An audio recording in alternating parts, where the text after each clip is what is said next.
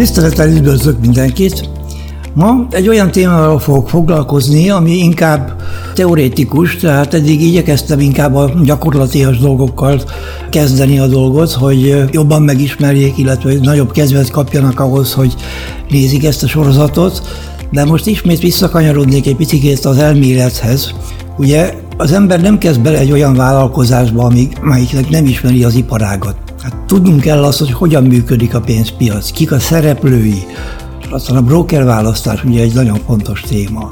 Tehát megnézzük, hogy kik a piac szereplői, mi a szerepük, és megpróbáljuk követni a pénz útját egészen a traderig. Ugye mi a brokerekkel vagyunk kapcsolatban, így azokat kicsit jobban megnézzük közelebbről, hogy milyen üzleti modellt követnek, egyáltalán miből élnek ők, és mit csinálnak tulajdonképpen. Na most ez is egy ilyen piramisszerűen van felépülve, a lánc elején vannak ugye az országoknak a központi bankjai. Ezek határozzák meg ugye a vezető kamatlábat, és így tovább. Utána következnek az úgynevezett major bankok, vagyis a nagyon nagy bankok.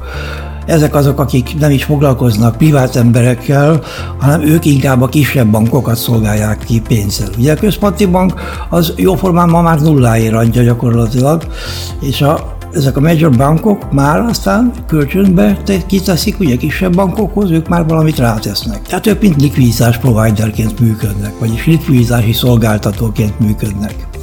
Utána következik a broker, igaz? akihez aztán elérkezik az a bizonyos pénzösszeg, amit nekünk kölcsönöz a trade időtartamára, és a legvégén vagyunk mi, ugye, a tréderek. És hát persze mindig mindegyik láncszem rátesz valamennyit, hogy mire, mire hozzánk eljut az a pénz, az már addig nekünk egyre több pénzbe kerül, hogy úgy mondjam. Most az a felépítés az teljesen azonos, mint a normál gazdasági életben megismert felépítés, ugye, hogy vannak a, az árukat gyártó cégek, esetünkben ugye a központi bankok, aztán vannak a nagykereskedők, igaz? Párhuzamunkban a major bankok, vannak a kiskereskedők, ezek a mi párhuzamunkban most éppen a brokerek, és a végén van a vásárlók, ugye, a normál gazdasági életben, ezek vagyunk mi, a traderek. Na most a broker választást nézzük meg, ugye, mert ez egy fontos dolog tulajdonképpen. Sajnos nagyon sokan még ma is úgy választanak brokert, hogy egy szép weboldal alapján. Ugye? Na most mindjárt tudjuk, ma már egy tíz éves gyerek tud egy szép weboldal csinálni, tehát az, abból abszolút nem szabad kiindulni egyéb dolgok, amik fontosak, amik sokkal és sokkal fontosabbak. Például a székhely, hogy hol van ez a broker, ugye? Mert ez például a felügyeleti szervét is mindjárt definiálja, ami szintén nagyon fontos, hogy felügyelet alatt álljon a broker, igaz? Aztán, hogy a broker milyen üzleti típust követ. Ugye kétféle típus van, ezt majd, hogyha odaérünk, akkor tovább is elmondom és hát a kondíciók, ugye, tehát például, hogy mennyi a spread, vagy, vagy milyenek a swapok, és így tovább, tehát azok a bizonyos költségei a trédnek, azok hogy néznek ki. Na most a globalizációnak ebben az összefüggésben vannak előnyei, meg vannak hátrányai, ugye? Hát előnye az, hogy a széket gyakorlatilag bárhol lehet a világon egy broker, mi azon keresztül is hozzáférhetünk a pénzpiachoz. A gond az, hogy ugye különböző szabályrendszerek vannak, tehát az európai brokerekre más szabályok vonatkoznak, mint az amerikaiakra, aztán az ausztrálokra megint más szabályok vonatkoznak, és így tovább, és így tovább. És akkor vannak persze az offshore brokerek, akire elvileg ugyan van egy felügyeleti szervük, de ezt nem kell komolyan venni, mert ők azt csinálnak, amit akarnak. Akkor most nézzük meg ezt a bizonyos pénzpiramist, tehát hogy amíg eljut hozzánk a pénz, annak mi az útja, és hogyan növekednek a költségek. Tehát, ahogy mondtam, az ország központi bankja ugye ő nyomtatja a pénzt például, és ő határozza meg a kamatot, ami jelen pillanatban nulla. Tehát gyakorlatilag a major bankok nem fizetnek azért, hogy ők pénzt kapnak. Sőt, büntető kamatot kell nekik fizetni azért, hogyha nem teszik ki kölcsönre a náluk lévő pénzt. Ezek aztán a liquidity providerek adják tovább, mondjuk a brokernek, ugye, itt már azért van rajta költség nyilvánvalóan. Most az euró-dollár példáját vettem, olyan 0,6, 0,8, 0,4-0,8 környékén van egy lot, amit ők felszámolnak. Ez már a spread, amiről beszélek. És akkor hogy jön a trader, hogy ő mennyire kapja a brokertől, hát most attól függ, hogy a broker mennyit tesz rá, ugye, erre a bizonyos előbbi árra, amit említettem. Tehát olyan 0,8-0,6-tól akár négyig is, ugye négy pipig is, olyan broker is létezik, meg különösen ugye a exotikus párokon előfordulnak ilyen dolgok. Van aztán persze olyan modell, erről már talán beszéltem, amikor nagyon-nagyon alacsony a spread, viszont van egy komisszió, amit ki kell fizetni lotonként, és azzal körülbelül ugyanoda jut az ember, mint hogyha a magasabb spreaddel dolgozna. Na most a brokereket ugye meg kéne ismerni kicsit közelebből, hogy mit is csinálnak ők tulajdonképpen, és hogy hogyan keresnek, igaz? Tehát először is a, az egész pénzügyi piac egy decentralizált piac. Most a piac alatt egy kompjúterrendszert kell nyilván elképzelni, ami az interneten keresztül bonyolódik természetesen. Az egésznek a közepén, azért mondom, hogy decentralizált, akik a közepén vannak, ők is össze vannak kötve egymással, és minden mással, minden körülöttük lévővel. Tehát a közepén vannak ugye előbb említett centrálbankok, tehát a központi bankok. Utána jön a következő kör, a major bankok, a major bankok, és akkor utána jönnek a különböző pénzintézetek, mint a kisebb bankok, aztán a brokerek, egyéb ilyen hedge fundok, tehát mindenféle pénzzel foglalkozó társaságok. És hát a legszélén vannak aztán a brokerek, illetőleg a legszélén tulajdonképpen mi magunk a tréderek vagyunk, mert mi közvetlenül nem tudunk bejutni erre a pénzpiacra, ehhez szükség van egy brokerre. Csak rajta keresztül tud egy privát ember a pénzügyi piacon részt venni. Most kétféle broker típus létezik, van az úgynevezett market maker, és van az úgynevezett ECN SCP.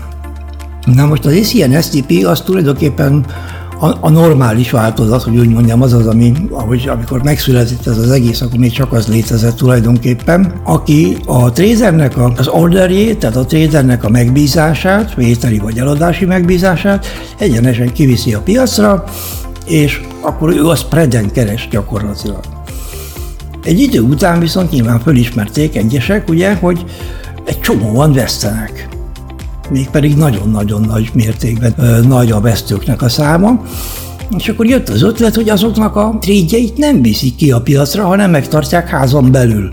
Ezért a nevük az, hogy market maker, ami azt jelenti lefordítva, hogy piac csináló. Tehát a, magyarul úgy tesznek, mintha ők lennének a piac. Tehát ha beadod a megbízásodat, mondjuk egy buy megbízást, akkor ő nem viszi ki a piacra, hanem úgy tesz, mintha ő lenne a piac, és ő elfogadja tőled.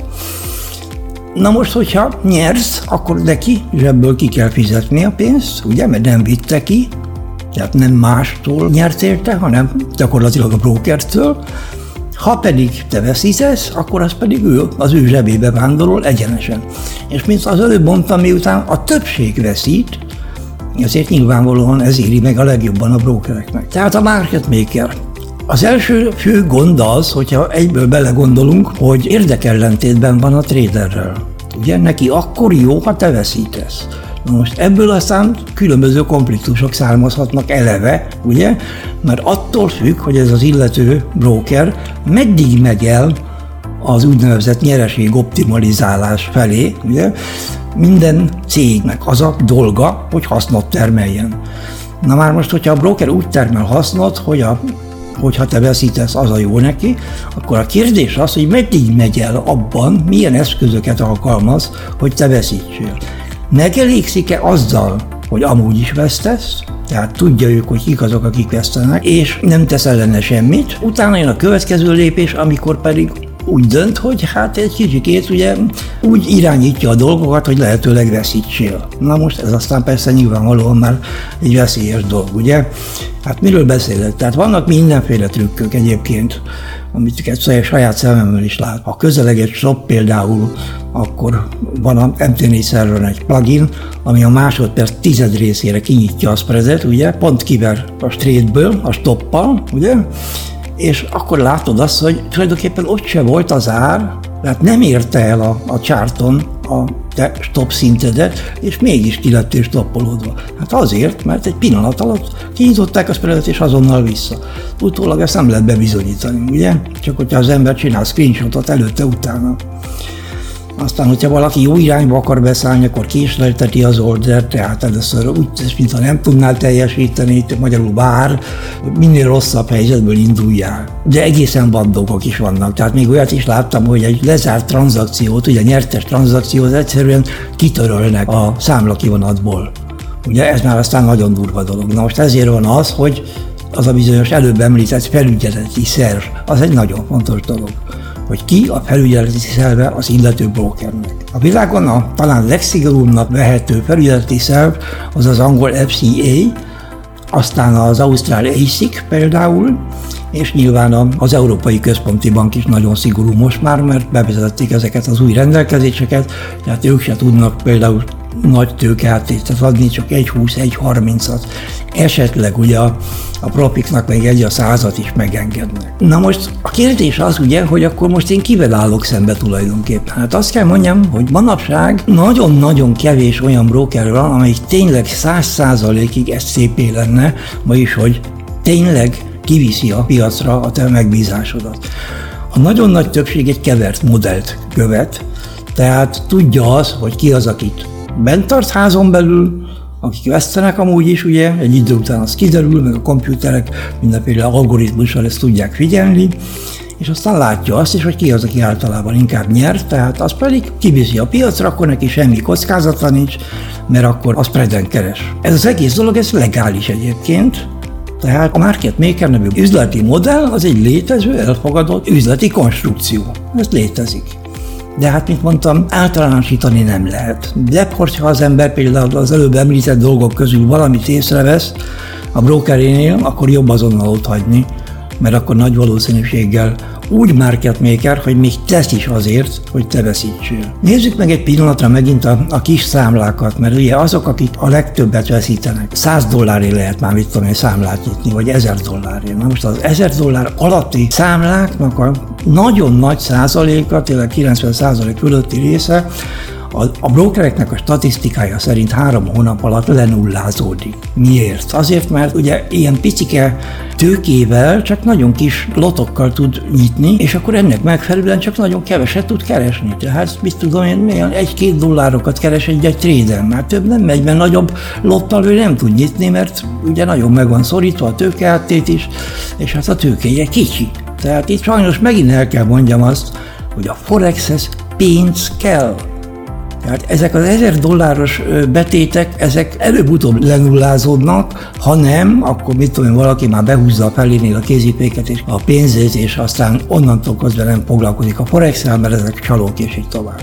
Pedig egész egyszerűen tényleg csak arról van szó, hogy ahhoz, hogy az ember tényleg nagy, nagyobb lotokkal tudjon trédet indítani, ahhoz egész egyszerűen egy nagyobb tőke kell. Ez van sajnos. Hát ennyit szerettem volna tényleg dióhéjban elmondani a pénzügyi piacnak a működéséről, meg a brókerekről, és hát mindenki gondolja meg ugye, hogy hogyan választ brokert. Én azt szoktam mondani, hogy csak úgy, hogyha van valaki ismerősöd, aki me, akiben megbízol, és akinek személyes tapasztalata van, tehát volt már annál a brokernél. Mert a weboldalra kiírni bármit lehet. Bármit. Ígérgetni mindenki tud, igaz? Tehát egy nagyon észnél kell lenni. Ugyanis még az ember még egyetlen egy trédet nem csinált, és már csinált egy fatális döntést, hogyha egy rossz brókert választott. Köszönöm a figyelmet, viszontlátásra, viszont hallásra!